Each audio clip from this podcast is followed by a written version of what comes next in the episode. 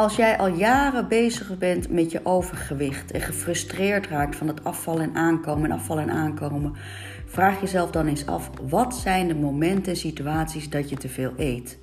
En je zal ontdekken dat overgewicht ontstaat omdat je te veel eet op de momenten dat honger niet de oorzaak is. We overeten door gewoontes, door emoties, door stress, vermoeidheid en pijn. En al die zaken los je niet op met een dieet.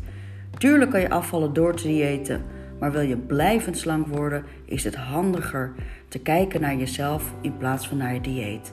En daarom ben ik overtuigd dat ook jij blijvend slank kan worden door persoonlijk leiderschap. Hoe dit werkt en wat onze visie hierop is, vertel ik je in deze podcast. Veel luisterplezier. Dag! Supergoed dat je erbij bent, Yvonne. En dit is natuurlijk het eerlijke verhaal, hè, jongens. Kijk, ik kan zeggen, er zijn mensen die in vier eh, maanden 20 kilo afvallen. Gebeurt ook. Maar er zijn ook Yvonne die het doorlopen en nauwelijks, nauwelijks afvallen. En daar natuurlijk ook behoorlijk gefrustreerd van kunnen worden. En dan is het dus de kracht om te kijken van, hey, heb je de kan je de motivatie hervinden uh, of doorpakken om er toch aangehaakt te blijven. En de eerste stap is dan inderdaad om vooral jezelf niet terug te trekken, maar juist een stap voorwaarts te maken. Uh, door bijvoorbeeld weer zo uh, aan zo'n webinar mee te doen. Maar ja, goed, Yvonne zit natuurlijk ook in onze, uh, of zit, oh, natuurlijk, die zit in onze Keep Going community, waarbij je dus eigenlijk heel vaak regelmatig dit soort meetings hebt. En wellicht is dat ook wat voor jou in de toekomst, Marike. om op een andere manier wat meer live contact of online live contacten te hebben. Dus dankjewel uh, Yvonne. En zeker voor jou is dat denk ik wel belangrijk om te weten. Hè? Dus we, we, hebben het gewoon over een eerlijk verhaal. Het is niet een, een wondermiddel. Het is niet een... Uh, nou, ja, uh, nou ja, dat. Het is geen wondermiddel. het is gewoon op een andere manier omgaan met, met jezelf eigenlijk vooral. en um, waardoor je... ja, waardoor ik zeg altijd... Je overeet niet omdat je honger hebt. je overeet op alle andere momenten, behalve als je honger hebt. En dat zijn momenten van stress, van pijn, van vermoeidheid. Um, en die los je dus simpelweg niet op met een dieet. En dat is eigenlijk dus wat, uh, waar Fitspel voor staat. Hoe kunnen we nou juist die gedragingen, je gedrag en emoties, hoe kan je die nou beïnvloeden of in ieder geval bewust van zijn om daarmee uh, aan de gang te gaan. En dat is blijvend slank worden door persoonlijk leiderschap. Dus, dus kenmerken naar jou. Ik geloof heel erg van uh, transformeren van binnen naar buiten. Dat betekent dus, hè, een dieet is altijd van buiten naar binnen. Terwijl uh, transformatie is altijd van binnen naar buiten. Dus jij moet veranderen en niet je dieet moet veranderen. Dat is eigenlijk het grondbeginsel van fitspel. Um, en uh, nou ja, even misschien voor jou, de rest kent mij wel, maar voor jou, ik ben sinds 1994 werkzaam in, op dit uh, veld. Gestart als consulent-trainer, dus dan was je heel erg in een adviserende rol. En sinds een jaar of tien, zo'n beetje, door allerlei persoonlijke strubbelingen, ben ik me gaan verdiepen in coaching. dus dat doe ik sinds een jaar of tien eigenlijk nou, diverse coachopleidingen gedaan. Maar mijn hart ligt toch wel echt bij uh, coachen vanuit positieve psychologie. Uh, wat wil zeggen dat we kijken naar de mogelijkheden in plaats van dat we allerlei problemen moeten gaan oplossen. Um, en uh, dat doe ik met heel veel liefde. En dat betekent dat, dat je eigenlijk dat je eigenlijk ervan uitgaat dat jij, klant, coachie, dat die eigenlijk wel de oplossing weet. Uh, maar dat heel regelmatig voorkomt dat het een ontkennende fase is, als het ware. Of het niet nog goed kunnen voelen van waar het probleem werkelijk ligt. Uh, en mijn taak is het dan om, om dat te proberen uh, uit te diepen en op te graven.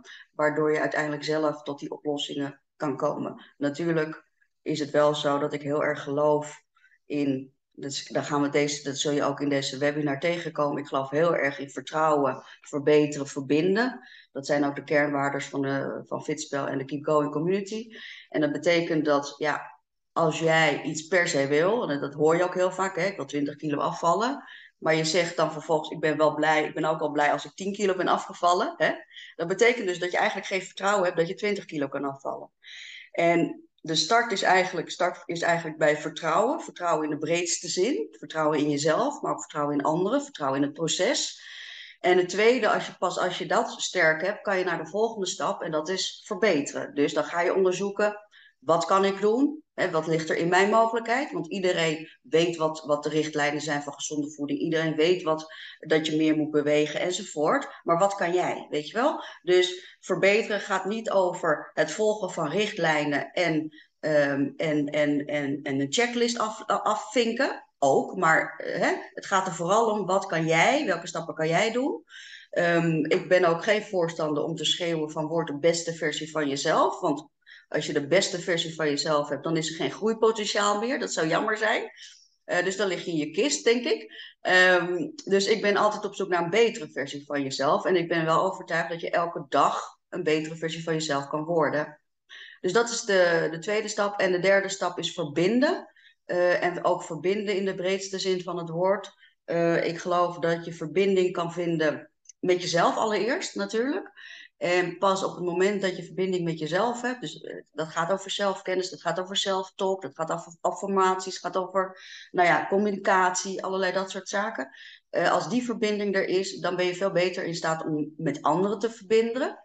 En door het verbinden met anderen, ben je eigenlijk ook weer in staat om jezelf beter te verbinden. Want ik geloof heel erg in, hè, niet van believe in yourself, maar geloof eerst, het geloof in jezelf heb je nodig van anderen als eerste startpunt. Uh, en daarom geloof ik ook, en daarom vond ik het ook leuk wat jij zei met je antwoord, ook van anderen te leren. Uh, daarom geloof ik heel erg in uh, ja, samenwerkingen en, en samen doen en samen ervaren vooral. Um, en nou ja, dat is waar Fitspel even heel kort de filosofie van Fitspel over gaat. met uiteindelijk, uiteindelijk doel natuurlijk blijvend slank worden en mentaal sterk worden. en dat is een proces uh, iedereen vraagt altijd, hoe lang duurt dat dan? Ja, het is blijvend lang, dus het duurt gewoon de rest van je leven. Hè?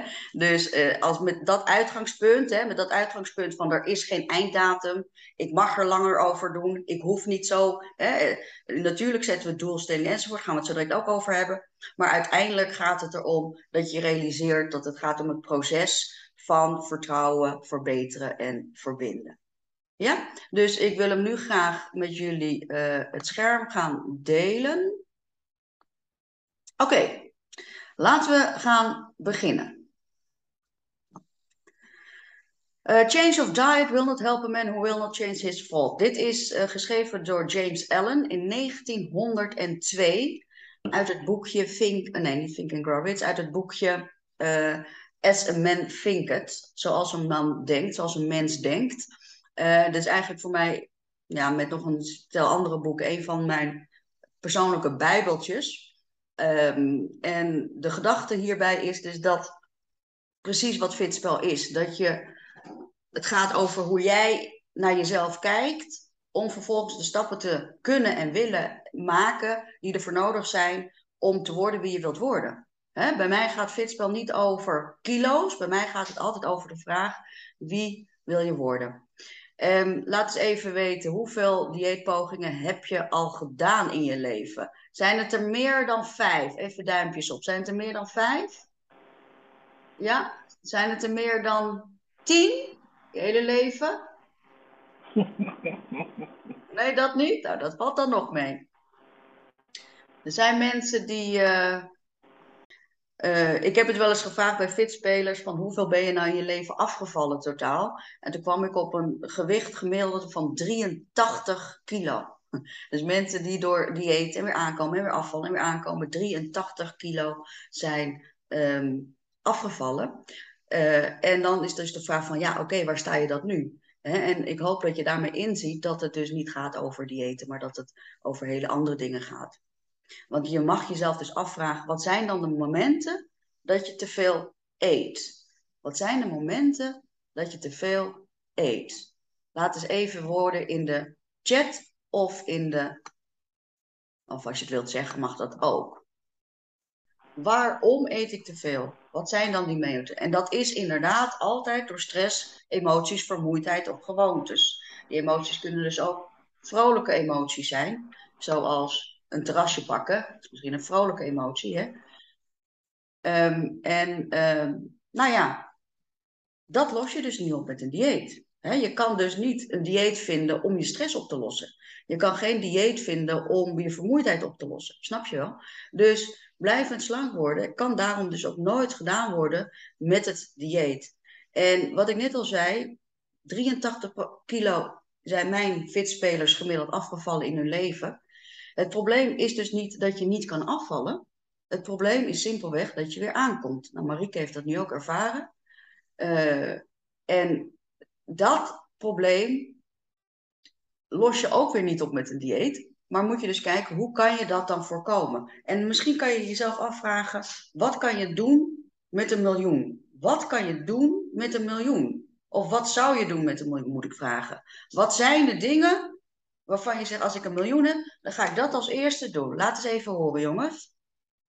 Waar het vooral om gaat, is dat bijna niemand zal zeggen, tenminste niet de mensen die hier aan, aan, aan fitspelproducten uh, meedoen, maar bijna niemand zal zeggen, ik vind het fijn om dat miljoen op de bankrekening te houden.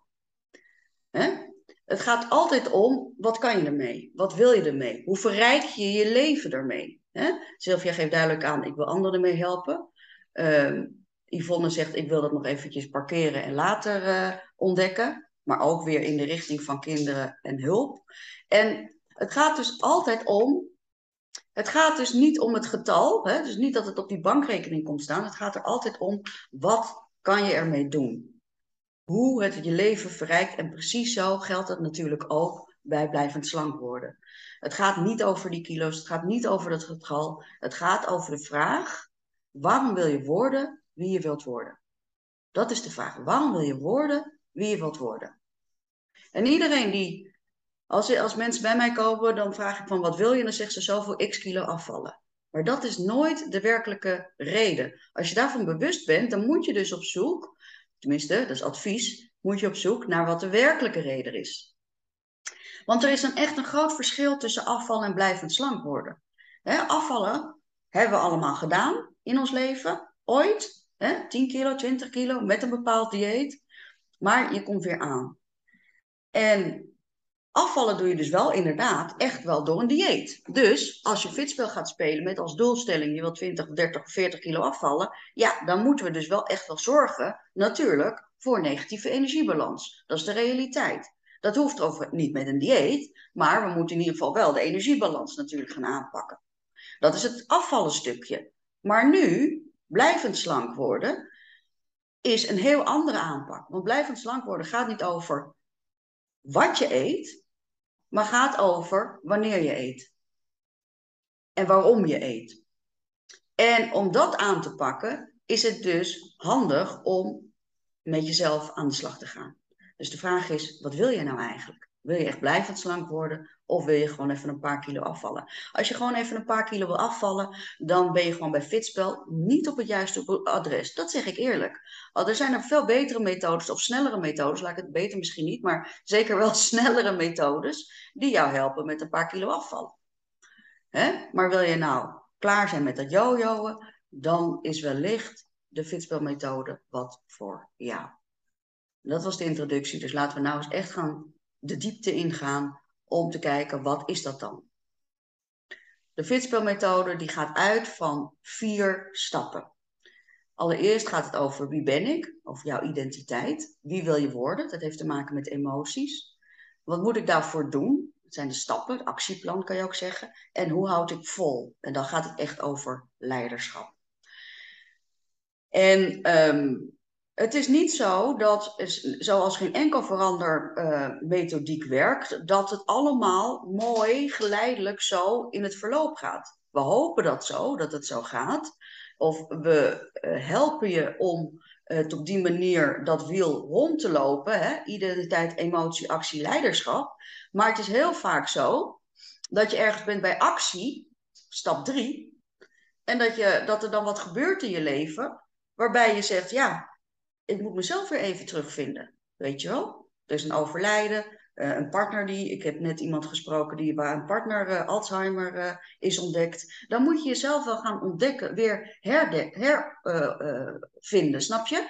Dus net, wees ervan bewust dat het, en dat zeg ik ook voor Yvonne, wees ervan bewust dat het niet altijd maar zo in een mooie stapsgewijze uh, verbeterwiel komt. Maar je hebt gewoon momenten dat je gewoon een terugval hebt. Maar dat is niet erg. Want elk, elke val geeft weer de mogelijkheid om op te staan. Alleen het probleem is dat de meeste mensen vallen en opstaan en er niks van leren. En wat gebeurt er dan? Dan blijf je koekjes eten.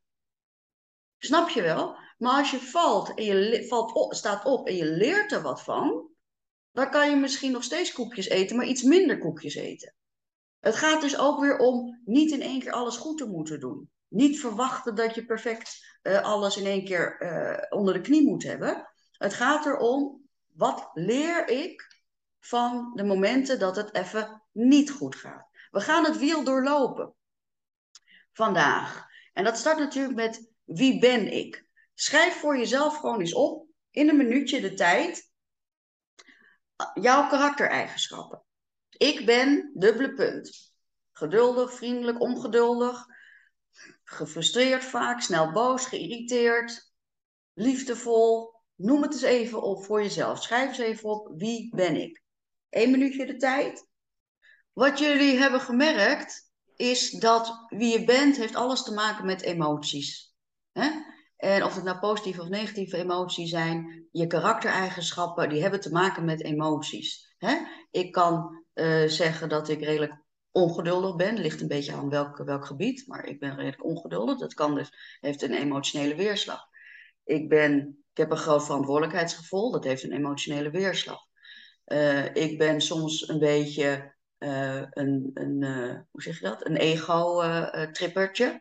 dat heeft een emotionele weerslag. Dus Ehm, uiteindelijk gaat het om die emoties, snap je wel? En als je dus nu jezelf, wat je net hebt opgeschreven, wie wil je worden dan? Schrijf eens even op in één minuut. Wie wil je worden? Wat voor een ideaal beeld zou je van jezelf hebben? Wie wil je worden?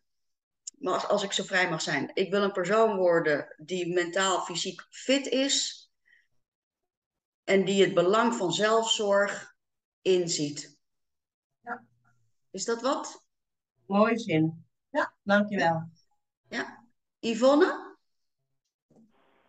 Ja, uh, ik heb... Uh, ik wil iemand, ik wil een persoon worden die tevreden is met zichzelf, beter in balans en uh, waarvan de minder kilo's wegen. Ja. Um, nou, volgens mij is dat heel duidelijk. Um, uh, en is dat al één zin, dus dat is helemaal mooi. Um, wat is daarbij het belangrijkste, Yvonne? Want ik hoor kilo's, ik hoor balans.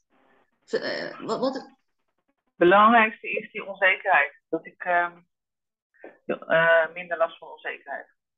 Ja, dat vertrouwen. Dat is heel erg bepalend. Vertrouwen en ja, ja in die ja. zin vertrouwen. Ja. Ja. ja. Dat dus dan... zelfbeeld, dat trekt te veel door. Ja. Ja, en dan gaat rationaliseren, hè? Ja. Ja, dus, dus dan zou ik de zin uh, toch een beetje anders maken. Dan zou ik de zin maken, ik wil een persoon worden. Ik wil een persoon worden die vertrouwen heeft in zichzelf en kan worden wie ze wil. Oh ja. Dit is een belangrijke, jongens, want hiermee maak je de eerste stap naar een veranderende self-talk. Vanuit emotie. Vanuit een emotionele lading. Hè? Dus niet vanuit de kilo's, dat bedoel ik. Hè? Dus niet vanuit de cijfertjes, maar echt vanuit de emotionele lading. Heeft iedereen hem opgeschreven, zijn eigen zin? Duimpjes ja. op? Ja, goed zo. Dan heb je die zin opgeschreven. We hebben het nu even voor jullie. Dat is het fijn als we met zo'n klein groepje zijn kunnen we hem heel mooi concreet maken, die zin. Maar nu is dan de vervolgvraag, want dan ben je er nog niet, hè? De vervolgvraag is dan, waarom wil je die persoon worden? Waarom wil je die persoon worden? Of met andere woorden, wat levert het dat op als je die persoon bent die je wilt worden? Wat levert het jou op als je de persoon wilt worden, uh, bent geworden die je wilt worden? Ja, het levert me op dat ik uh, uh, minder spanning en uh, boosheid en kritische gevoelens heb. Geen conflictgevoelens meer. Dus Nou, meer vertel rust. je eigenlijk, Marieke, wat het je niet oplevert. Ja, wat het meer rust oplevert. Juist. Juist. Het levert meer stilte, meer rust, acceptatie, Ja. dat levert het op, hè? Ja, Dus probeer altijd, eh, als je Ja. de winst wilt opzoeken, niet te denken van wat het je niet meer oplevert, maar wat het je wel oplevert. ja? Dus vanuit de eh, win gaan bekijken. Dus het levert op dat je meer kan accepteren, meer in stilte kan leven, meer rust kan ervaren. ja, dat is het. Ja.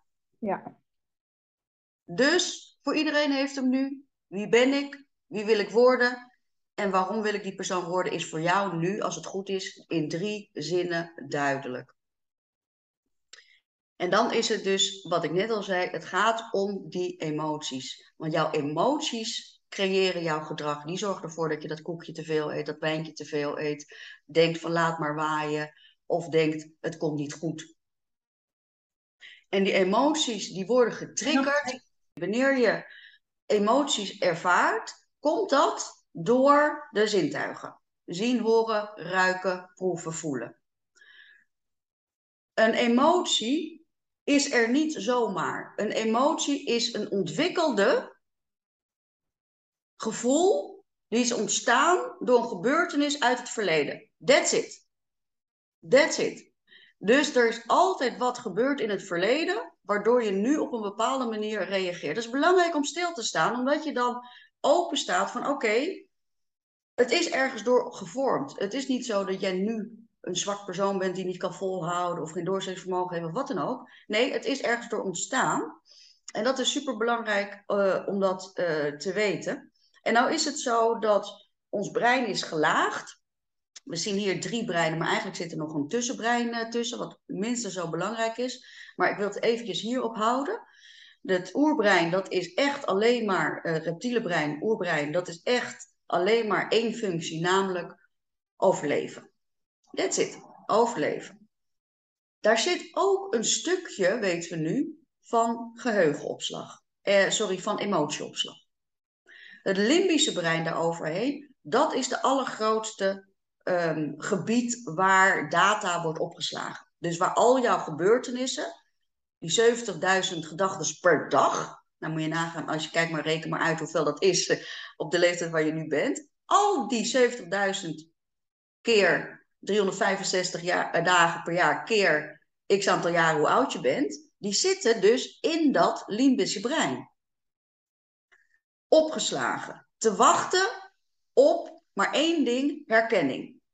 En die herkenning kan totaal out of the blue zijn en kan totaal niks te maken hebben met het proces waar jij in zit.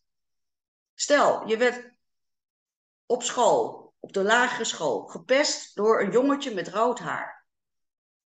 Dan kan het zomaar zijn dat in je volwassen leven iemand op jou reageert met rood haar en jij die emotie voelt en dan zegt, ik mag die persoon niet. Terwijl je die persoon helemaal niet kent. Maar die persoon associeer jij in dat limbische brein van ik werd toen gepest. Dus het is niet de herinnering zelf die als eerste naar boven komt. Het is je emotie die als eerste naar boven komt. En dus geef jij meteen een label, nou die persoon mag ik niet.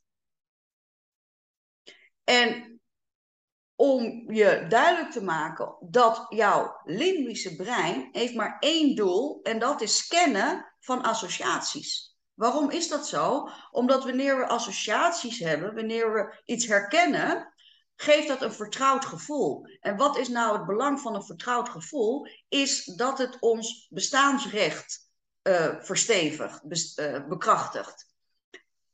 Wij mensen zijn altijd op zoek naar bevestiging van onszelf.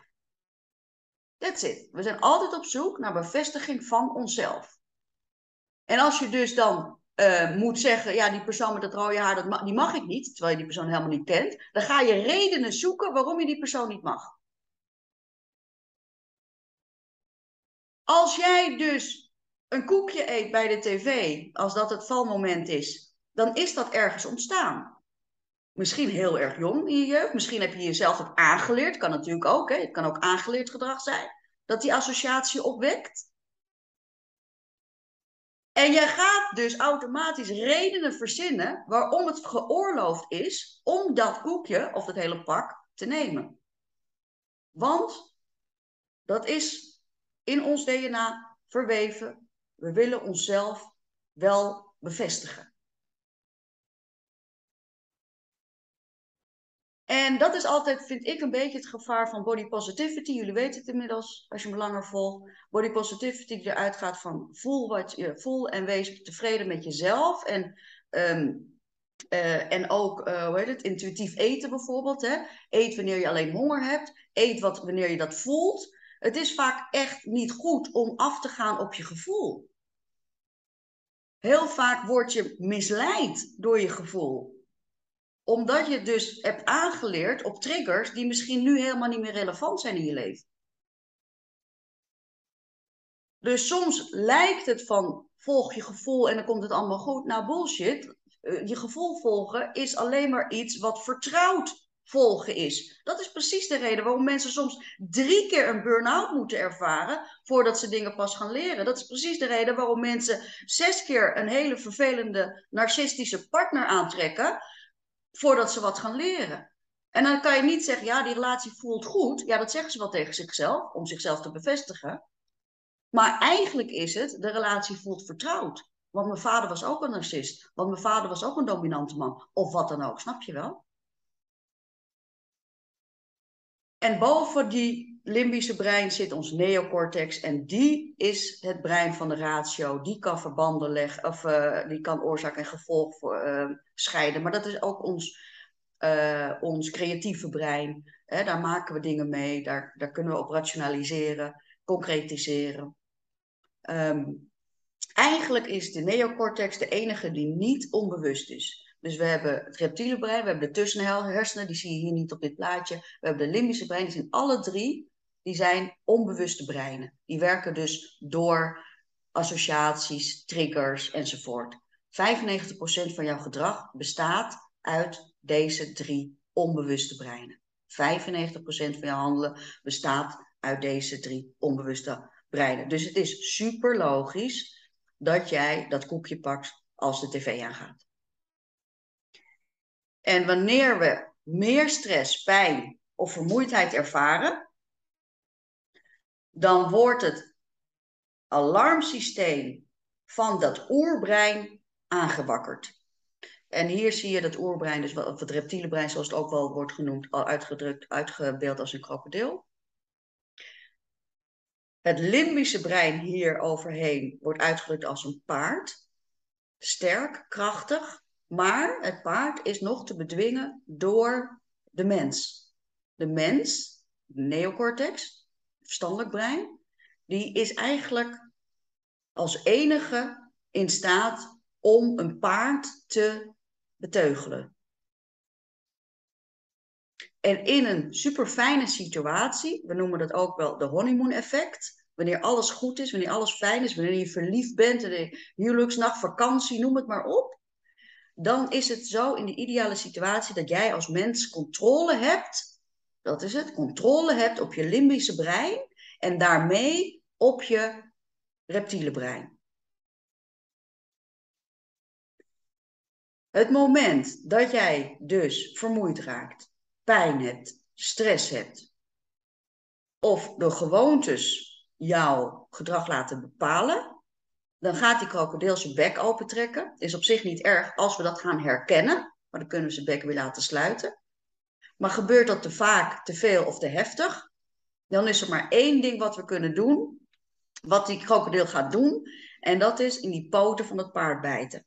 En als dat paard gaat stijgeren, hebben wij als mens geen mogelijkheid om dat in bedwang te houden. Wij worden gewoon van dat paardje rug afgeflikkerd. En dat is het moment dat je je laat gaan. Dat je denkt, ja, scheid maar met alles. Ik heb zoveel pijn, mag ik ook een beetje leven? Weet je wel. ik leef maar één keer, krijg je dat soort excuses voor jezelf. De grootste belemmering van blijvend slank worden is jouw emotie aangestuurd, of stress aangestuurd door emoties. Dus wat moeten we doen? We moeten zorgen dat die bek van die krokodil dicht blijft. Of in ieder geval dat we die kunnen beteugelen. En dat doen we dus door te kijken Waar worden onze emoties door getriggerd? We kunnen daarmee gaan onderzoeken wat zijn de korte termijn emoties, wat zijn de lange termijn emoties. We weten dat wij mensen een identiteit vormen tot je 35ste jaar. Dus je identiteit, hoe jij jezelf ziet, duurt van je nulde tot je 35ste jaar. Het is termijn. Het is niet zomaar. Is dat dan klaar? Nee. Want je bent elk moment van de dag in staat om je identiteit aan te passen. Bij te, bij te schrijven. Uh, wil je dat laatst nog eens herhalen? Zegt Yvonne. Dan moet je even zeggen, Yvonne, wat. Uh... Nou, dat stukje wanneer die. Uh, echt dat, dat brein, dat je dat minder in de hand hebt. Zei je nou dat als je zelf minder sterk bent? Of als je pijn, stress of vermoeidheid ervaart. Oh, dat. Ja. En pijn en vermoeidheid vallen ook onder stress. Um, en daarom, Yvonne, heb ik ook tegen jou, ik weet niet of ik het tegen jou heb gezegd, maar gisteren bij de bodyscan heb ik het gehad over de e-learning uh, stress. Daar wordt ja. het heel duidelijk uitgelegd dat uiteindelijk is pijn en vermoeidheid is, heeft een stressrespons. Dus de uiting van je fysiologische respons op pijn, verdriet, stress, emoties, is een stressrespons. En gekke jongens is dat nou gaat het een beetje te ver om daar heel erg diep op in te gaan hier, maar um, de stressrespons is niet sterker wanneer het een mentale stressrespons is. Stel, met even, even een voorbeeld, de stressrespons is gelijk wanneer je been breekt of wanneer iemand overlijdt. De mate van de stress is natuurlijk wel verschillend. Dat is per mens verschillend, dat is per situatie verschillend. Maar de stressrespons, dus hoe jouw lichaam reageert, is exact hetzelfde. Er is dus niet een gradueel ding van je krijgt meer stress of je lichaam reageert anders op mentale stress dan dat je lichaam reageert op fysieke stress. Dat is hetzelfde. Het is belangrijk om dat te beseffen. Yvonne, uh, dit wordt heel duidelijk uitgelegd in de stressreductie e-learning in de community. Oké, okay, gaan we naar kijken. Dank je. Ja, ja. Uh, nou, wat ik net al zei, het gedrag wordt dus voor het grootste gedeelte opgeslagen in je geheugen, korte termijn, lange termijn, en wordt dus bepaald door je bewuste dan wel onbewuste gedrag. Nou, hoe gaan we daar dan mee om, is de vraag. Hoe kan je dan dat uh, veranderen? En dat betekent dat je in eerste instantie natuurlijk gaat, na, gaat nagaat welke gebeurtenissen in je leven hebben een bepaalde impact gemaakt op jou. En dat gaan we nu niet doen, dat mag je thuis doen als opdracht, dat je op een A4'tje schrijft wat jouw levensverhaal is. Op één A4'tje is uitdaging, hè? want sommige mensen gaan een hele roman schrijven. Maar de uitdaging is dus op één A4'tje te beschrijven wat jouw levensverhaal is. Met andere woorden, welke gebeurtenissen hebben dusdanige impact op jou gemaakt dat je die nog steeds weet te herinneren. Dat kunnen positieve dan wel negatieve emoties zijn. Dat hoeft niet altijd negatief te zijn, kan ook positief zijn. Belangrijk hierbij is, omdat we willen voorkomen dat je een of andere in een emotionele beerput opengetrokken wordt, uh, is het belangrijk dat je dit gaat benaderen vanuit de derde persoon. Dus je schrijft niet op, ik ben gepest op school, maar je schrijft op, Marieke is gepest op school. Snap je wat ik bedoel? Dus benaderen vanuit de derde persoon omdat je dus niet wilt dat er een emotionele beerput wordt opengetrokken als je dit alleen zelfstandig gaat doen. Op het moment dat je dit gaat opschrijven voor jezelf, ga je zien, hoop ik, maar meestal is het zo, misschien heb je daar hulp bij nodig, maar meeste mensen zien daar, hé, hey, er loopt een bepaalde rode draad doorheen. Er loopt een bepaalde uh, emotie doorheen. Er loopt een bepaalde ding doorheen waarvan je kan zien, hé, hey, Daardoor ben ik geworden wie ik ben, ben geworden. Alleen het ding is dat je direct tegelijkertijd moet beseffen dat je niet je verleden bent. En je bent ook niet je emoties. Maar je bent gevormd door je verleden en je bent gevormd door je emoties. Met andere woorden, je hebt het jezelf aangeleerd. Het toffe van iets aanleren is dat je ook iets nieuws kan leren. Ernaast gaat dan jouw verleden uitgewist worden? Nee, helemaal niet. Ik, had, ik was Ik had gisteren, zaterdag, eh, had ik, nee, vrijdag was ik met Ad eh, bij onze favoriete eh, wijnbar hier in Amsterdam-Oost. En toen hadden we best een emotioneel gesprek. En toen moest ik hem ook vertellen, of tenminste, ik wilde hem vertellen, dat ik zei ook, mijn twee belemmerende overtuigingen die ik van kinds af aan tot en met nu, jongens, en dan ben ik dus al, uh, weet ik veel, 10, 15 jaar aan het coachen. En heb ik zelf, ben ik, ik word nog zelf, steeds zelf gecoacht. Ik ben nog steeds, uh, word ik gecoacht.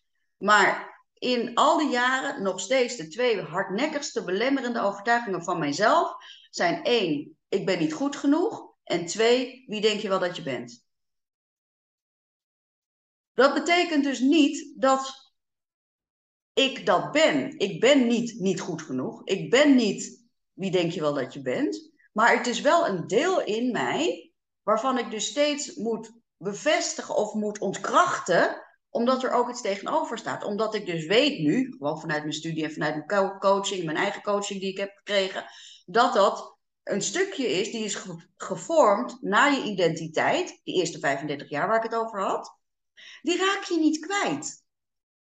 En dat is zo'n bullshit dat mensen denken je moet veranderen. Nee, je moet niet veranderen. Je moet transformeren.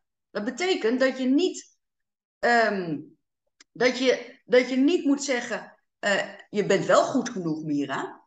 Weet je wel? Nee, de eerste instantie moet je zeggen, oké, ik accepteer dat ik dat voel.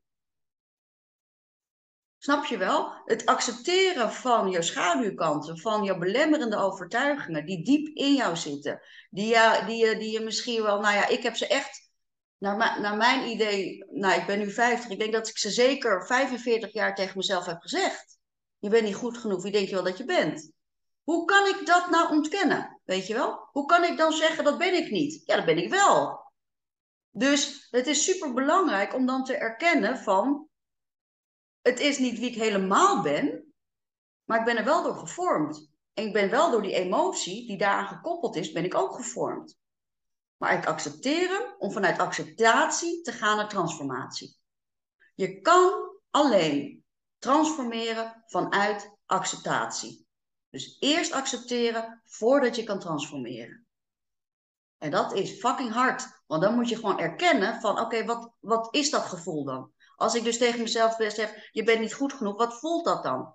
Wat betekent dat dan? Hoe voelt dat dan? Kan je het de kleur geven? Kan je het ergens in je lichaam voelen? Snap je wel? En, en dan pas kom je ergens om te dealen met hoe jij over jezelf denkt. En wat je jezelf hebt aangeleerd. Dit is echt iets wat je zelf hebt aangeleerd. Natuurlijk bekrachtigd door de ervaringen en de gebeurtenissen uit je verleden. Dat is niet zomaar ontstaan. Elk kind wordt geboren vanuit een positieve mindset. Het, de, mindset wordt gevormd door de omgeving. En een deels natuurlijk, hè, maar goed, dat is een ander verhaal. En een deels natuurlijk hoe je moeder was. Het wordt, hè, je stressrespons wordt al gevormd in de buik van je moeder. Dat is de start van jouw stressrespons. Dus dat gaat wel dieper dan alleen maar de omgevingsfactoren. Het is ook een stukje genetisch. Het is ook een stukje wat je al mee hebt gekregen in de buik van je moeder. Het is zelfs de, beval, de, de geboorte zelf. Hè, als je moeilijke geboorte, de geboortekanaal heeft, heeft het al invloed op je stressrespons. Maar alles dat heeft te maken, is hoe jij wordt gevormd. Dus belangrijk, niet te denken van ik moet veranderen, ik moet ontkennen. Ja, iedereen die het, het, heeft daarom ook geen zin. Dat, dat is wat ik dus gisteren of uh, vrijdag met Ad over had. Ad zei van, maar hoe kan je dat nou zeggen? Je hebt dit gedaan, je hebt dat gedaan, je hebt dat zus gepresteerd. Het gaat dus ook niet om dat iemand anders zegt, ja, maar Mira, je bent wel goed genoeg. Want als jij diep van binnen voelt dat je zo bent, dan kan iedereen wel zeggen wat, je, wat, je, wat ze zeggen, maar het komt niet aan. Het komt pas aan op het moment dat je gaat accepteren, hé, hey, wat moet ik daar dan mee? En dat is het moment dat je gaat zien van hé, hey, het verleden, die gebeurtenissen, daar moet ik wat van leren. Het is niet wat is me overkomen, oh wat ben ik zielig, oh wat ben ik ellendig. Mag eventjes, iedereen mag even zelfmedelijden hebben. Maar wil je door met je leven, dan moet je zeggen, hé, hey, hoe komt het dat mijn identiteit zo is en dat die belemmerende overtuiging zo hardnekkig bij mij, dat, ik die zo hardnekkig bij mij draag? Snap je wel? En dan ga je kijken, oké, wat kan ik er dus vandaag aan doen om de toekomst mooier te maken? Dus we gebruiken het verleden niet om oude koeien uit de sloot te halen. We gebruiken het verleden om te leren wat je nu kan doen om morgen beter te maken. En dat is dus een totaal andere manier van naar je gedrag kijken. En dat betekent heel veel, namelijk het moeilijkste wat er is in het leven, persoonlijk leiderschap pakken. Want bij persoonlijk leiderschap pakken betekent het dat je niet meer kan verschuilen achter mijn moeder was zo dominant. Of ik werd zoveel gepest op de basisschool. Je kan je er niet meer achter verschuilen. Je kan alleen maar zeggen, shit, mijn moeder was super dominant en daarom ben ik een pleaser geworden. Wat doet dat met mij? Help ik mezelf daarmee? Wat zijn de zaken die ik daaraan kan doen nu? Hoe heeft het gevormd mijn sociale, uh, sociale leven gevormd? Hoe heeft het mijn cognitieve leven gevormd? Hoe heeft het mijn spirituele leven gevormd? En dan kom je op het punt van nu. En daarom is het zo belangrijk dat je elke dag bewust leeft. Dat is waarom we die Magic Mornings natuurlijk doen. Als je elke dag start met een bewuste intentie, begrijp je dat elke dag een start is van jouw leven. En dat je dat elke dag kan beslissen, ik maak er een mooie dag van. Is dat makkelijk? Nee, helemaal niet. Want jouw brein zegt, zo lekker makkelijk om iemand anders de schuld te geven. Zo makkelijk om gewoon te zeggen, Mira, je bent niet goed genoeg. Je bent toch niet goed genoeg? Wie denk je wel dat je bent? Dat is gewoon makkelijk, jongens. Het brein vindt het gewoon makkelijk om je vast te houden in die belemmerende overtuigingen. Weet je hoe hard het is om te zeggen van, oké, kom maar door. Wie denk je wel dat je bent? Kom maar door. Zeg maar wie denk je wel dat je bent. Zeg het me maar. Weet je wel? Dat is gewoon moeilijk. Dat kost moeite en energie, maar het levert je zo ontzettend veel op. Uiteindelijk levert je zo ontzettend veel op. En voordat je dus het proces aangaat om blijvend slank te worden door persoonlijk leiderschap, is er altijd de vraag: waarom zou jij de moeite doen om af te vallen en blijvend slank te worden? Waarom zou je de moeite doen om af te vallen en blijvend slank te worden? Waarom wil, uh, zou je de moeite doen om blijvend slank te worden? Nou, die vraag hebben jullie eigenlijk net al beantwoord in wat het je oplevert. En dat is waar je steeds naartoe moet. Het gaat dus niet om de kilo's. Het gaat dat je die afpelt uh, totdat je bij de kern komt. Nou, dat hebben we net eventjes heel vluchtig uh, als opzet gedaan. Hè. Ga je door met fitspel natuurlijk, dan ga je daar veel dieper op in. Um, maar om je even een idee te geven. De vraag die vaak wordt overgeslagen is: waarom dus zou je het niet doen? En dat is minstens zo'n belangrijke vraag. Waarom doe je het niet? Waarom doe je het niet? Je hebt de reden gegeven waarom je blijvend slank wilt worden. Wat dat voor jou uh, wordt als uh, jouw ideale zelf, als toekomstbeeld. Maar waarom doe je dat niet? Dus met andere woorden, jouw oude gedrag, hoe je, dat je het niet doet, jouw oude gedrag levert jou ook wat op. Dus natuurlijk is het belangrijk om te onderzoeken waarom wil je worden wie je wilt worden. Met andere woorden, waarom zou je de moeite doen om blijvend slank te worden? En tegelijkertijd mag je jezelf afvragen, waarom doe ik het niet? Want dat is natuurlijk waar het uiteindelijk om gaat, dat het probleem van afvallen niet afvallen is, maar dat het aankomen is. Dus ergens levert jouw oude gedrag jou wat op. En als je die niet gaat onderzoeken, uh, dan, dan kom je dus heel snel weer in verval terecht. Of verval, dat klinkt heel erg uh, vervelend, maar dan kom je dus in oud gedrag terecht. dus we weten dat gedrag altijd werkt volgens een trigger, een actie en een beloning. Hoe negatief die beloning misschien ook lijkt. Maar het is een beloning. Trigger dus voor Sylvia, bank zitten, tv, vermoeid, bank zitten, dat is de trigger. Actie, toch maar een koekje erbij pakken. Beloning, wat is die beloning Sylvia? Kan je dat zeggen tegen ons? Wat is de beloning die je ervaart als je toch dat koekje neemt? Is het gemak. Het is het gemak om achterover te blijven zitten en te denken, ik hoef dan niks. Gemak. actie komen. Dus dat is meer zoiets van, nou, dat is goed zo. Dan hoef ik niks van mezelf. Niks van jezelf moeten. Ja. Ja. Zie je dat als, zie je dat als een beloning of zie je dat als aangeleerd gedrag? Het is allebei. Dus je kan het op een andere manier inrichten dan dat koekje per se, bedoel Ja, je? en Hè? dat begint aan het begin van de dag en niet onder tv kijken met dat koekje. Dat is wel helemaal aangegaan. Of in ieder geval, dat gaat nu aan met het kijken van deze webinar. Ja, ja, Eh, goed zo. Goed zo. Ja. Ja, goed zo, dankjewel. Wat we heel veel zien in, eh, in leefstijl, vooral in leefstijlcoaching. ehm, ik ben natuurlijk ook leefstijlcoach. eh, maar wat we dan heel veel zien is dat we ons heel erg richten op de trigger. Wegnemen van de trigger, zodat er andere actie ontstaat en een andere beloning ontstaat.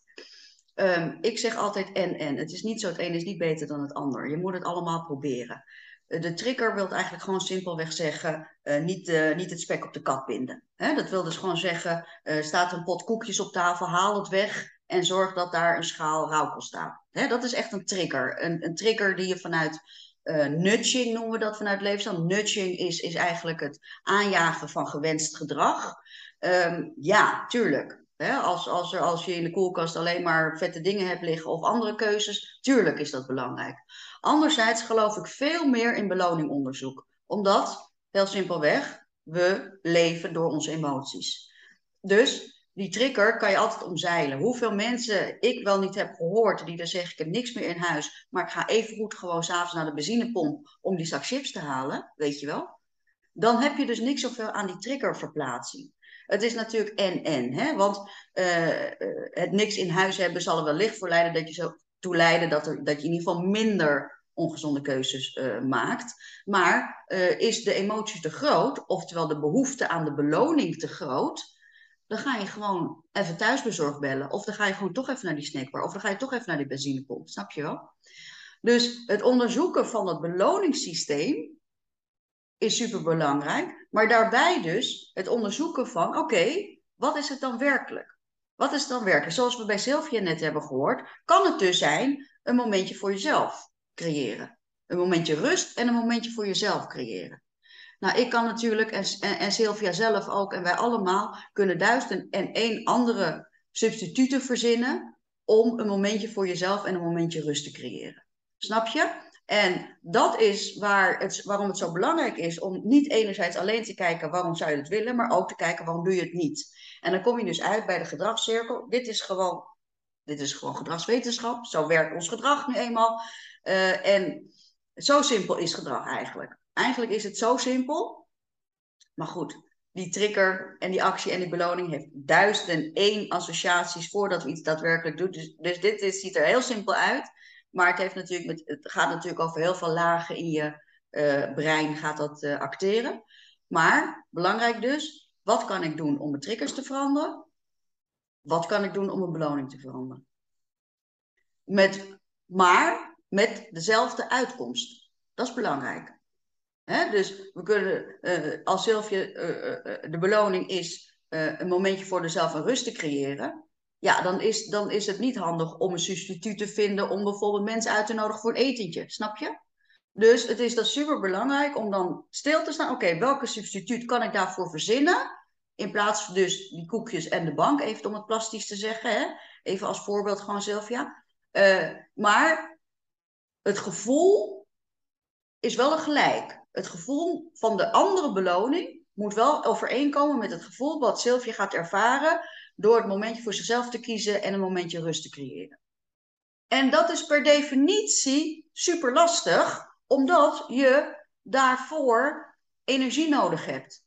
Want voor verandering heb je energie nodig. Nou, we hebben net al gehoord van Sylvia, een van haar belemmeringen is de vermoeidheid. Dus dan, als je dan dus gaat zoeken naar een andere beloningssubstituut, dan betekent het dat je daar energie in moet steken. En dus moet je afvragen of je daar energie in wil steken, of zelfs kan steken, als de stresslevel te hoog is. Kan het namelijk helemaal niet. En dus kan het helemaal zo zijn dat je helemaal hier nog helemaal niet mee start, maar dat je eerst gaat zorgen dat je voldoende veranderenergie hebt, om überhaupt hiermee aan de slag te gaan. En die veranderenergie, die gaat dus over wat kan ik doen. Dus de fase 3 van de fitspelmethode, wat kan ik doen. Dat gaat over de veranderenergie. Dat gaat over de mogelijkheden die in jouw macht liggen om toch uiteindelijk die stapjes te maken die nodig zijn om tot die verandering, transformatie te komen. Nou, wat voor mij, we, hebben, we hanteren binnen Fitspel, of gewoon binnen mijn coachingsystemen, hanteren we uh, een paar principes die allemaal weer terug te geleiden zijn naar dat vertrouwen verbeteren en verbinden. Allereerst is het belangrijk dat je wel start met een eind in zicht. Heel erg super concreet en realistisch. Dus is het realistisch om te zeggen: ik wil over uh, voor het einde van het jaar, nog twee maanden daarvoor, uh, wil ik 10 kilo afgevallen zijn? Is het realistisch? Is niet realistisch. Is 8 kilo realistisch? Kilo per week. Is dat realistisch? Nee, 7 kilo, is dat realistisch? Nog niet, Sylvia? 6 kilo. 6 kilo is misschien realistisch om voor het einde van het jaar af te vallen. Als je dus start met het eind in zicht, betekent het dat je super realistisch en concreet moet maken. Dat betekent, als je het realistisch wilt maken, dat je het naast niet alleen de jaarkalender moet zetten, maar dat je het naast je eigen kalender moet leggen. Want als je het naar je eigen kalender legt en je ziet dat in december, shit, heb ik wel heel veel uitjes en een vakantie en met kerst ga ik naar die en met zus ga ik met zo. Shit, 6 kilo is toch niet zo realistisch, want we hebben de decembermaand nog te gaan. Snap je? Het eindinzicht moeten we bijschroeven naar bijvoorbeeld 4 kilo. Voor het einde van het jaar. Dus starten met het eindinzicht is iets heel erg concreet maken. Dat doen we in Fitspel met smartdoelen en natuurlijk met KPI's. Smartdoelen is, betekent dus dat je het echt specifiek meetbaar enzovoort maakt. En ehm, KPI's betekent Key Performance Indicators. Dus je hangt er eigenlijk um, meetbare instrumenten onder. als jij dus zegt bijvoorbeeld, mijn, mijn start met het eind in zicht, mijn einddoel is dat ik uh, een paar kledingmaten kleiner wil, dan is een KPI Bijvoorbeeld, ik zit nu op maat 44 en ik wil binnen die tijd naar maat 40 een kledingmaat. Snap je? Dus op die manier maak je het super concreet. Dat je ook dus heel erg voelt wat het praktisch uh, teweeg gaat brengen voor je. Ander concreet middel kan natuurlijk zijn, uh, mijn buikomvang is nu 106 en die wil ik voor het einde van het jaar onder de 100 hebben. Hè? Dus op die manier kan je dat super concreet maken. Nou, dat eindinzicht willen we ook eigenlijk niet. Je kan een heel ver uh, eind in, Ik heb, een, ik heb een, iemand nu lopen, Petra, in Fitspel. Die had een eindinzicht, einde van het jaar, 30 kilo zijn afgevallen. Ze is vorig jaar, of ze is afgelopen januari begonnen. Dus ze heeft nog een paar maanden. Ze is inmiddels 27 kilo afgevallen. Dus ik denk dat ze dat wel gaat redden. Um, dat is dus een best een langer termijn doel. Um, met het eind in zicht. We hebben dat natuurlijk helemaal berekend. Wat betekent dat in haar leven met twee jonge kinderen, bla bla bla. Hè? Dus concreet gemaakt. Toen zijn we erachter gekomen, ja, het is realistisch. Het zou het moeten kunnen binnen een jaar dat af te vallen. Vervolgens gaan we het downsizen naar de maand. De maanden. Wat betekent dat dan? Als je dus 30 kilo wil afvallen, wat betekent dat dan? Hoeveel moet je dan per maand afvallen? Dat betekent ongeveer anderhalve, uh, dat zeg ik goed, uh, nee, dat betekent ongeveer drie kilo per maand. Gemiddeld, zo'n beetje. Drie kilo per maand moet je afvallen. Iets minder nog zelfs. 2,5 kilo per maand. Is dat realistisch? Ja, dat is realistisch. Weet je wel, 2,5 kilo per maand zal niemand heel erg van wakker liggen. Weet je wel? Wat betekent dat per week? Hè? Dat is ongeveer 7 ons per week. Is dat realistisch? Ja, dat is realistisch. Dus je gaat het helemaal downsize. Wat betekent het dan per week? 7 ons afvallen om aan het eind van het jaar, met eind in zicht, 30 kilo te zijn kwijt te zijn. 7 ons per week afvallen is ongeveer um, ehm, 700 calorieën per dag minder eten. Dat kunnen we gewoon berekenen. Dat is niet heel spannend. 700 calorieën per dag uh, minder eten. Is dat realistisch? Weet je wel? Dus ook op de dag ga je afvragen, is dat realistisch? Want wat betekent dat? Dat betekent tenminste uh, twee boterhammen misschien minder. Dat betekent misschien dat je je warme maaltijd moet halveren in portiegrootte. Is dat realistisch? Snap je wel? En op die manier ga je dus helemaal downsizen wat het per dag voor jou betekent. Want alleen vandaag telt. Het telt niet dat jij wilt over een jaar 30 kilo af te gevallen zijn. Dat telt gewoon niet. Het telt wat jij vandaag kan doen. Dat is wat er telt. En dat is wat je moet afvragen: kan ik dat? Is dat realistisch? Hoe pak ik dat aan? Waarom wil ik dat? Waarom wil ik dat niet? Enzovoort. Al die vragen die we net hebben gedaan. En dan blijkt inderdaad, nou in het geval van Petra was dat redelijk eenvoudig te doen, want ze was nogal een chocolaliefhebber. En die, die 500 calorieën per dag, dat was eigenlijk alleen al door die chocolade te laten staan. Hè, gemiddelde kijken we dan dus. Hè? Als, als iemand dus uh, drie repen chocola per week eet, nou ja, dan kan je gemiddeld is dat dan wel zo'n 700 calorieën per dag, wat je kan verminderen. Dus op die manier ga je dus ook heel persoonlijk kijken, oké, hoe kunnen we dat in jou, voor jouw praktijk maken? Want in feite willen we eigenlijk zo min mogelijk veranderen. Daarom zeg ik, daarom geloof ik dus helemaal niet in de dieet. Want dat is altijd maar periodiek volhoudbaar. Hè? Het gaat erom dat je zo min mogelijk verandert juist, om het vol te houden. En dat betekent dus dat je heel erg gaat kijken van, wat zijn mijn dagelijkse capaciteiten om dat doel wat met het eind in zicht te gaan volbrengen. Dus dat betekent, is het een realistisch doel voor de lange termijn, een jaar of nog langer? En wat ga ik dan doen in een maand? Wat moet ik dan doen in een week? En wat moet ik doen per dag? Downsize tot de dag. En om daarmee door te gaan, kan je natuurlijk die fitspelprincipes gebruiken. Dat zijn vier principes. Allereerst is, gaat het over die identiteit. En die identiteit, wat ik net zei, die is gevormd tot je 35ste, maar we kunnen die aanpassen. Je kan je leven lang leren. Je kan je leven lang ontwikkelen. Maar het kan, naar mijn idee, bijna altijd alleen maar met een positieve mindset. En een positieve mindset kan je leren. Wat wil een positieve mindset zeggen? Het is helemaal niet zo. Positieve mindset is helemaal niet zo dat alles 24/7 helemaal hyper de pieper moet zijn en dat je in de slingers moet hangen. Een positieve mindset wil alleen maar zeggen dat je gelooft dat je beter kan worden. That's it. Een positieve mindset wil alleen maar zeggen dat je gelooft dat je beter kan worden. Dus het start weer, Yvonne, bij dat vertrouwen. En dan, als je dus het vertrouwen vergroot in de mogelijkheden, het vertrouwen in de mogelijkheden vergroot, dan ga je automatisch, uh, hoop ik, nou ja, verwacht ik, uh, weet ik, ga je automatisch je eigen identiteit weer eens een keertje onder de loep nemen. Want wat gebeurt er in ons leven? We vinden het zo vanzelfsprekend hoe we zijn, wie we zijn. Hoe vaak krijg ik te horen van mensen, van klanten, van coaches, hoe vaak ik te horen krijg van zo ben ik nu eenmaal. Zo ben ik nu eenmaal. Dat, zo heb ik het altijd gedaan, zo ben ik nu eenmaal. Dat ligt in mijn genen. Mijn moeder deed het ook al zo. Zo ben ik nu eenmaal. Zo ben ik nu eenmaal is geen positieve mindset. Hoe blij je ook bent als mens. Maar zo ben ik alleen maar betekent dat je geen ruimte laat voor ontwikkeling. Dat is een beperkende gedachte. Een closed mindset, als we het vanuit mindset-theorie gaan benoemen. We noemen dat dan een closed mindset. Het is een beperkende gedachte.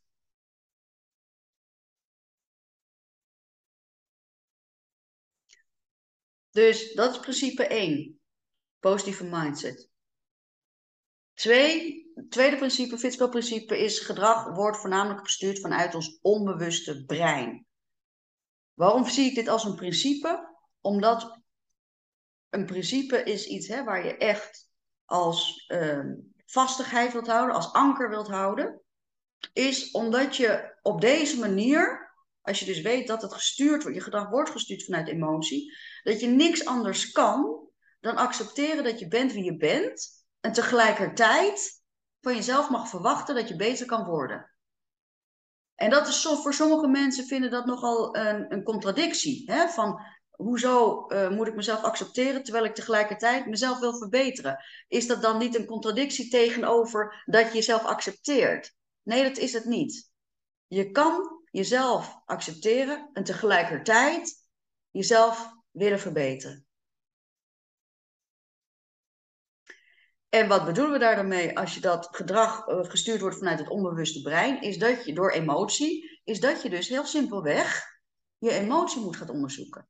Door die vragen die we net hebben gedaan, wie wil je worden? Waarom wil je dat worden? Waarom wil je dat niet worden? Wat levert het op? Derde principe is, gezonde leefstijl is een competentie. Met andere woorden, je hebt een basiskennis nodig om tot bepaalde actie over te gaan.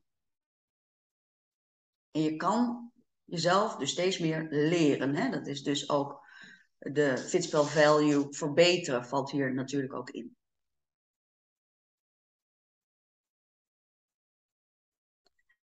En de, derde principe, oh sorry, de vierde principe, de laatste principe, gaat over dat leiderschap, verandering van identiteit. En dat gaat over, echt over verbinding, over leiderschap. Omdat het nogal wat van jezelf vraagt om die identiteit te veranderen. Om die identiteit te veranderen, om te worden wie je wilt worden, hè, want dat is natuurlijk de vraag, dat is waar we naar op zoek zijn, wie wil je worden, waarom wil je worden wie je wilt worden, dan is het allerbelangrijkste dat je realiseert dat het een proces is, een oneindig spel is eigenlijk. Een oneindig spel. Dus zorg er nou alsjeblieft voor dat het een leuk spel wordt. Anders ga je het sowieso niet lang volhouden.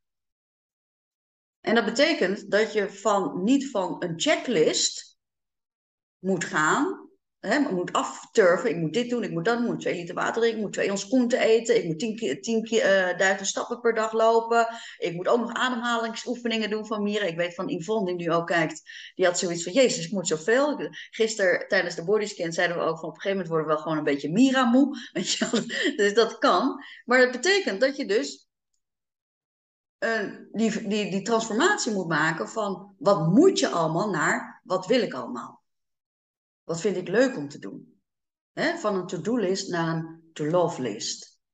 Uh, omdat het nu eenmaal, uh, ja, omdat het nu eenmaal zo ontzettend lang gaat duren, de rest van je leven. Ja, persoonlijk, toen ik dus in dat hele leiderschapstraject of uh, coachingtraject kwam, 10, 15 jaar geleden, en inmiddels, denk ik wel 15 jaar geleden, um, toen heb ik heel snel begrepen dat, het, dat ik er echt het leuk moet benaderen, omdat het gewoon anders echt niet leuk is. Want je krijgt te maken met beperkingen, je krijgt te maken met, met, met valkuilen, je krijgt te maken met failures, eh, je krijgt te maken met dikke vette mirror in je face, weet je wel. Je wordt zo ontzettend uh, uh, op je plek gezet door uh, door jezelf hoop ik, maar, maar vooral ook door anderen om je heen, door coaches, door, door de mensen, door mentoren die jou begeleiden. En als je daar niet tegen kan, ook dan is fitspel gewoon niet iets voor jou. Als je het niet tegen kan dat iemand zegt: Oké, ik hoor je, ik zie je, ik zie je pijn, ik zie je verdriet, wat kan jij eraan doen? Als je dat niet wil horen, dan is fitspel niets voor jou. Want Fitspel gaat er bij uitstek van uit dat jij het kan doen. Dat jij in staat bent om te worden wilt worden. Als je dat zelf niet ziet of niet, de energie niet wilt opbrengen daarvoor, dan houdt het gewoon op. Bij ons. Hè? Dan ga je gewoon lekker modi vast of zo, weet ik veel wat. En dan ga je gewoon weer terug in die red race van het diëten. Dus wees je bewust dat als je instapt bij Fitspel, dat het een proces wordt waarbij je jezelf gaat leren kennen, wat soms echt wel pijnlijk kan zijn. Maar altijd, altijd met het vooruitzicht dat het je meer oplevert, uiteindelijk, dan wat je erin steekt. En omdat ik nogal praktisch ben, uh, en dat is denk ik ook de kracht van Fitspel, omdat we het niet alleen maar hebben over leuke theorieën enzovoort, maar omdat we super praktisch te werk gaan, geloof ik, uh, is de Fitspel-methode gekoppeld aan goal-setting methodieken. dus dat is waar we het net ook al hadden, maar al, allemaal weer vanuit de vier Fitspel-fases. Identiteit, emotie, actie en leiderschap. En uh, in de, de goal setting die we bij fitspelmethode gebruiken, is dat jij je kernwaardes, dus je identiteit, koppelt aan je doel. Een kernwaarde van jou is, laat ik het even bij mezelf houden, is verantwoordelijkheid. Een kernwaarde van mij is verantwoordelijkheid. Stel, ik wil, zeg maar wat, 10 kilo afvallen. Hoe past dan verantwoordelijkheid nemen bij die 10 kilo? Nou, je snapt het denk ik al. Heel veel natuurlijk. Hè? Dus verantwoordelijkheid van wat ik zelf in mijn mond stop. Verantwoordelijkheid dat ik wel genoeg beweeg. Verantwoordelijkheid dat ik wel voor mezelf zorg. Verantwoordelijkheid dat ik wel mijn ontspanning pak. Enzovoort.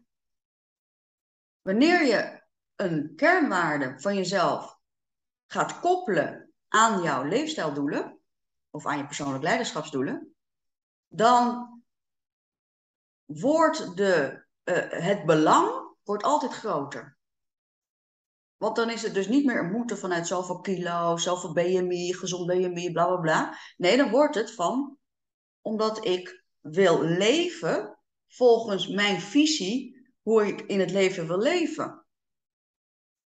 En als jouw levensvisie of een van jouw kernwaarden, wat een deel is van jouw levensvisie, bijvoorbeeld dus uh, uh, verantwoordelijkheid is, hoe kan je die dan koppelen aan die leefstijldoelen? Als een ander, ik weet heel veel mensen hebben bijvoorbeeld vrijheid als een van de identiteit uh, kernwaardes. Vrijheid, in vrijheid leven. Ja, me dunkt zeg, gezondheid is wel de allereerste als je in vrijheid wilt leven. Weet je wel? Wat het betekent als je gezond bent in, in het algemeen, dat je minder beperkt wordt in je mobiliteit, meer vrijheid in bewegen. Nou ja, Marieke kan daar nu over meepraten. Dat betekent dat je meer vrijheid hebt in het, het, loskomen van een emotionele relatie met voeding. Wat moet ik eten, wat mag ik niet eten? Continu bezig zijn met voeding. Als je dat kan loslaten, me dunkt dat dat je, je vrijheid vergroot. Snap je wel? Dus als je dus de identiteit gaat koppelen aan jouw leefstijldoelen, dan wordt het belang altijd groter. Nou, natuurlijk, waarom weet je waarom je de moeite zou doen? Hebben we het over gehad al. Ontmoet de objectieve waarheid, een superbelangrijke. Het gaat altijd over jouw waarheid en het durven zien wie je werkelijk bent. Ik haal, herhaal hem nog een keertje. Transformatie begint bij acceptatie. Dat is echt een super belangrijk ding. Dan natuurlijk het actieplan hè, van het eind in zicht naar wat kan je doen dag. Per dag. Hè, starten met het eind in zicht en vervolgens, wat kan je doen per dag? En pak je verantwoordelijkheid, oftewel je leiderschap daarop. En super belangrijk, super belangrijk, vier je resultaten. Zodat je zorgt dat je in de positieve flow blijft. Ik heb, ik heb ooit een keer iemand gehad, die was dan in fitspel door drie maanden. En die was dan, ik geloof, 15 kilo afgevallen. En toen zei ik, nou, dat is echt wel een supergoed resultaat, toch? Zei ze, ja, maar ik had eigenlijk wel meer verwacht. dat is dus niet echt bekrachtiging, snap je wel? Ja, het is wel belangrijk dat je echt wel stilstaat wat je hebt gerealiseerd. en dat is ook als het in gewicht minder is, zoals bij Yvonne, maar dat je realiseert wat heb ik er wel aan, wel aan, aan winst opgehaald. Mentale versterking bijvoorbeeld. Hè? Assertiviteit misschien, communicatieskills misschien. Hè? Dus uh, vooral super belangrijk om je continu te focussen op wat je hebt geleerd. En daarbij steeds in gedachten houden dat het echt, echt, echt beter is om 100 keer 1% te doen dan te verwachten dat je één keer 100% moet doen. Het, het idee dat uh, het idee waarom mensen zeggen als ze zijn aangekomen, ik kap ermee, dat komt hieruit voort. Het moet in één keer goed gaan, als het niet lukt, dan kap ik ermee. Handdoek in de ring gooien. Hè?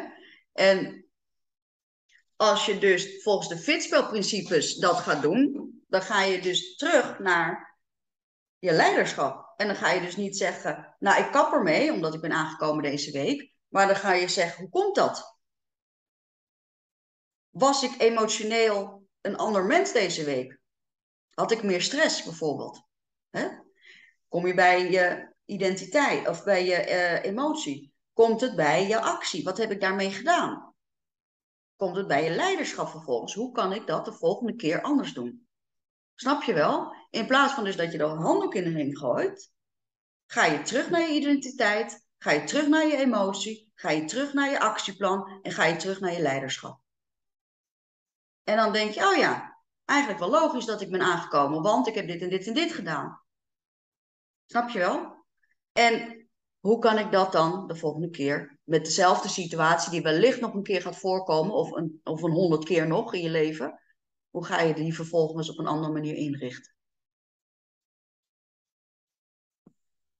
En dat is natuurlijk de laatste vraag van, de fit, van het fitspel wielen. Hoe ga ik het volhouden?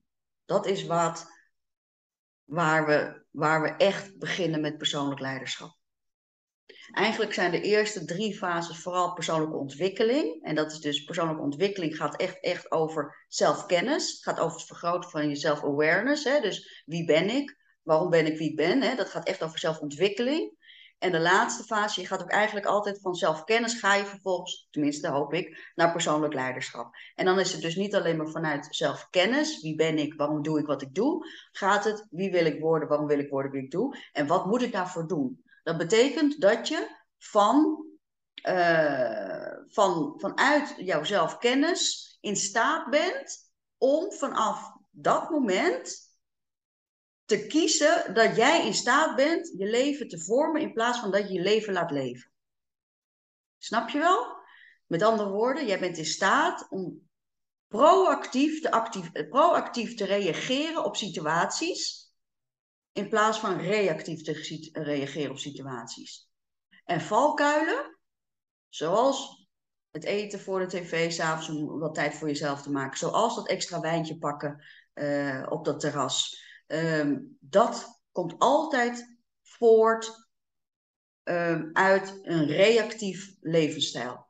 Geen proactief levensstijl. Een reactieve levensstijl.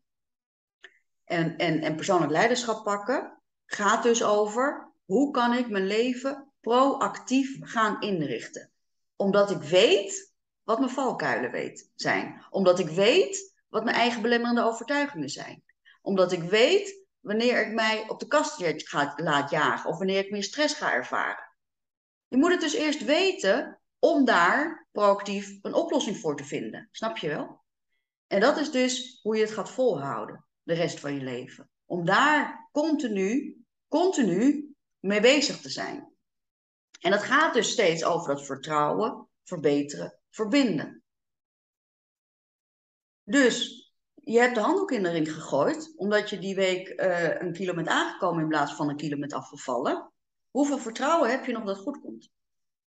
Wat kan ik doen om mezelf te verbeteren in deze situaties? Hoe zorg dat ik meer in verbinding kom met mezelf, zodat ik meer rust kan ervaren zonder koekjes, bijvoorbeeld? Snap je wel? Het komt steeds hierop terug. Hè? toch te veel wijn gedronken? Heb ik het vertrouwen dat ik de volgende keer naar het terras ga, met mezelf afspreek, ik neem twee wijntjes, that's it. Heb ik dat vertrouwen dat ik dat met mezelf kan doen? Wat heb ik daarvoor nodig om me daaraan te houden? Ga ik bijvoorbeeld uh, met mijn partner afspreken dat hij daar mij op attendeert, om daar een steun in te zijn? Kan. Ga ik gewoon na twee wijntjes, ga ik gewoon het terras verlaten? Zou ook een optie kunnen zijn. Dus ga kijken, hoe kan je daar dan ook aan houden. En vervolgens verbinden. Wat heeft het met mij gedaan? Dat ik die afspraak heb kunnen houden. Dat ik die verbetering heb kunnen toepassen. Hoe kom ik met mezelf meer in verbinding? En zo kan ik alle situaties, maar dan ook echt alle situaties, en dat kan je aannemen, ik heb 25 jaar praktijkervaring, alle situaties kan ik hierop terug herleiden. Vertrouwen, verbeteren, verbinden. Dat is waarom ik het nu sinds september in de Keep Going Community ook op deze manier heb geuit. Vertrouwen, verbeteren, verbinden. Alle valkuilen zijn hierop terug te voeren. Vertrouwen, verbeteren, verbinden. Maar wel één dag, één stap, één win. Eén dag, één stap, één win. Eén dag heb ik het vertrouwen dat ik mezelf kan verbeteren. Dat ik verbinding kom met mezelf. Welke stap moet ik daarvoor maken om het vertrouwen te vergroten? om mezelf te verbeteren, om meer met mezelf in verbinding te komen. Wat win ik daarmee als ik die stap heb gemaakt in mijn vertrouwen? Wat win ik daarmee in mijn competenties, in mijn verbetering? En wat win ik daarmee in mijn verbinding met mezelf of met anderen? En dit is misschien wel een van de grootste valkuilen. Mensen willen overschatten zichzelf van wat ze doen in een jaar en onderschatten wat ze per dag kunnen doen. Ik zou het heel graag willen omdraaien. Overschat wat je per dag kan doen en onderschat maar wat je in een jaar kan doen. Want dat betekent, als we het gaan omdraaien, als je dus echt gaat zeggen, hé, hey, in een dag kan ik veel meer dan wat ik in een jaar kan, dan ga je die dag ook veel meer doen. En als je dat nou elke dag doet, elke dag, één dag, één stap, één win, moet je kijken wat je voor stap hebt gemaakt in 365 dagen. Wat voor winst je hebt gemaakt in 365 dagen. Dat is waar het steeds maar weer om gaat. Vanuit een positieve mindset. Zoals ik begon met de webinar. Hè, ik werk vanuit positieve psychologie, mijn coaching uh, dingen. En dan valt alles onder RET, uh, ACT, uh, NLP. nou ja, van allerlei, allerlei modellen komen daarin voor. Natuurlijk. Maar met één grondbeginsel vanuit positieve psychologie. Hè, want ACT en NLP en enzovoort komen ook allemaal terug te leiden tot positieve psychologie. en één gemene deler is de positieve mindset daarin. Het vertrouwen dat jij elke dag beter kan worden. Door proactief te zijn, door oplossingsgericht te zijn, door toekomstgericht te zijn, door je bewustwording te vergroten, door veel procesmatiger te gaan denken, door je zelfvertrouwen te versterken, door je gezondheid te versterken en door heel simpelweg ook echt je doelen te gaan realiseren. Dat is minstens zo belangrijk, dat je wel doelen gaat realiseren. Wil je dit als een vliegwiel, zeg maar, hè, een continue doorgang uh, wil laten hebben. Dus uiteindelijk gaat het erom of jij zelf beslist of je de moeite waard bent om moeite voor te doen. Want het gaat om jou en jij moet het doen.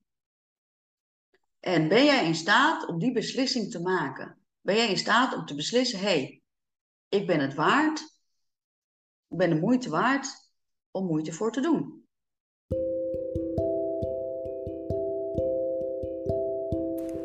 Wat tof dat je de hele podcast, deze lange podcast, hebt uitgeluisterd. Ben je nou geïnteresseerd of wil je meer weten? Check dan even www.fitspel.nl. Stuur gewoon even een WhatsAppje als je vragen hebt, want ik wil ze met alle liefde beantwoorden. En denk je nou, laat ik eerst gewoon eens even wat proberen. Je kan onze Keep Going Community twee weken gratis uitproberen om te ontdekken wat onze werkwijze is. Daarvoor ga je naar www.fitspel.nl schuine streep keep going community. Stel je vragen, ik beantwoord ze met liefde. Dag!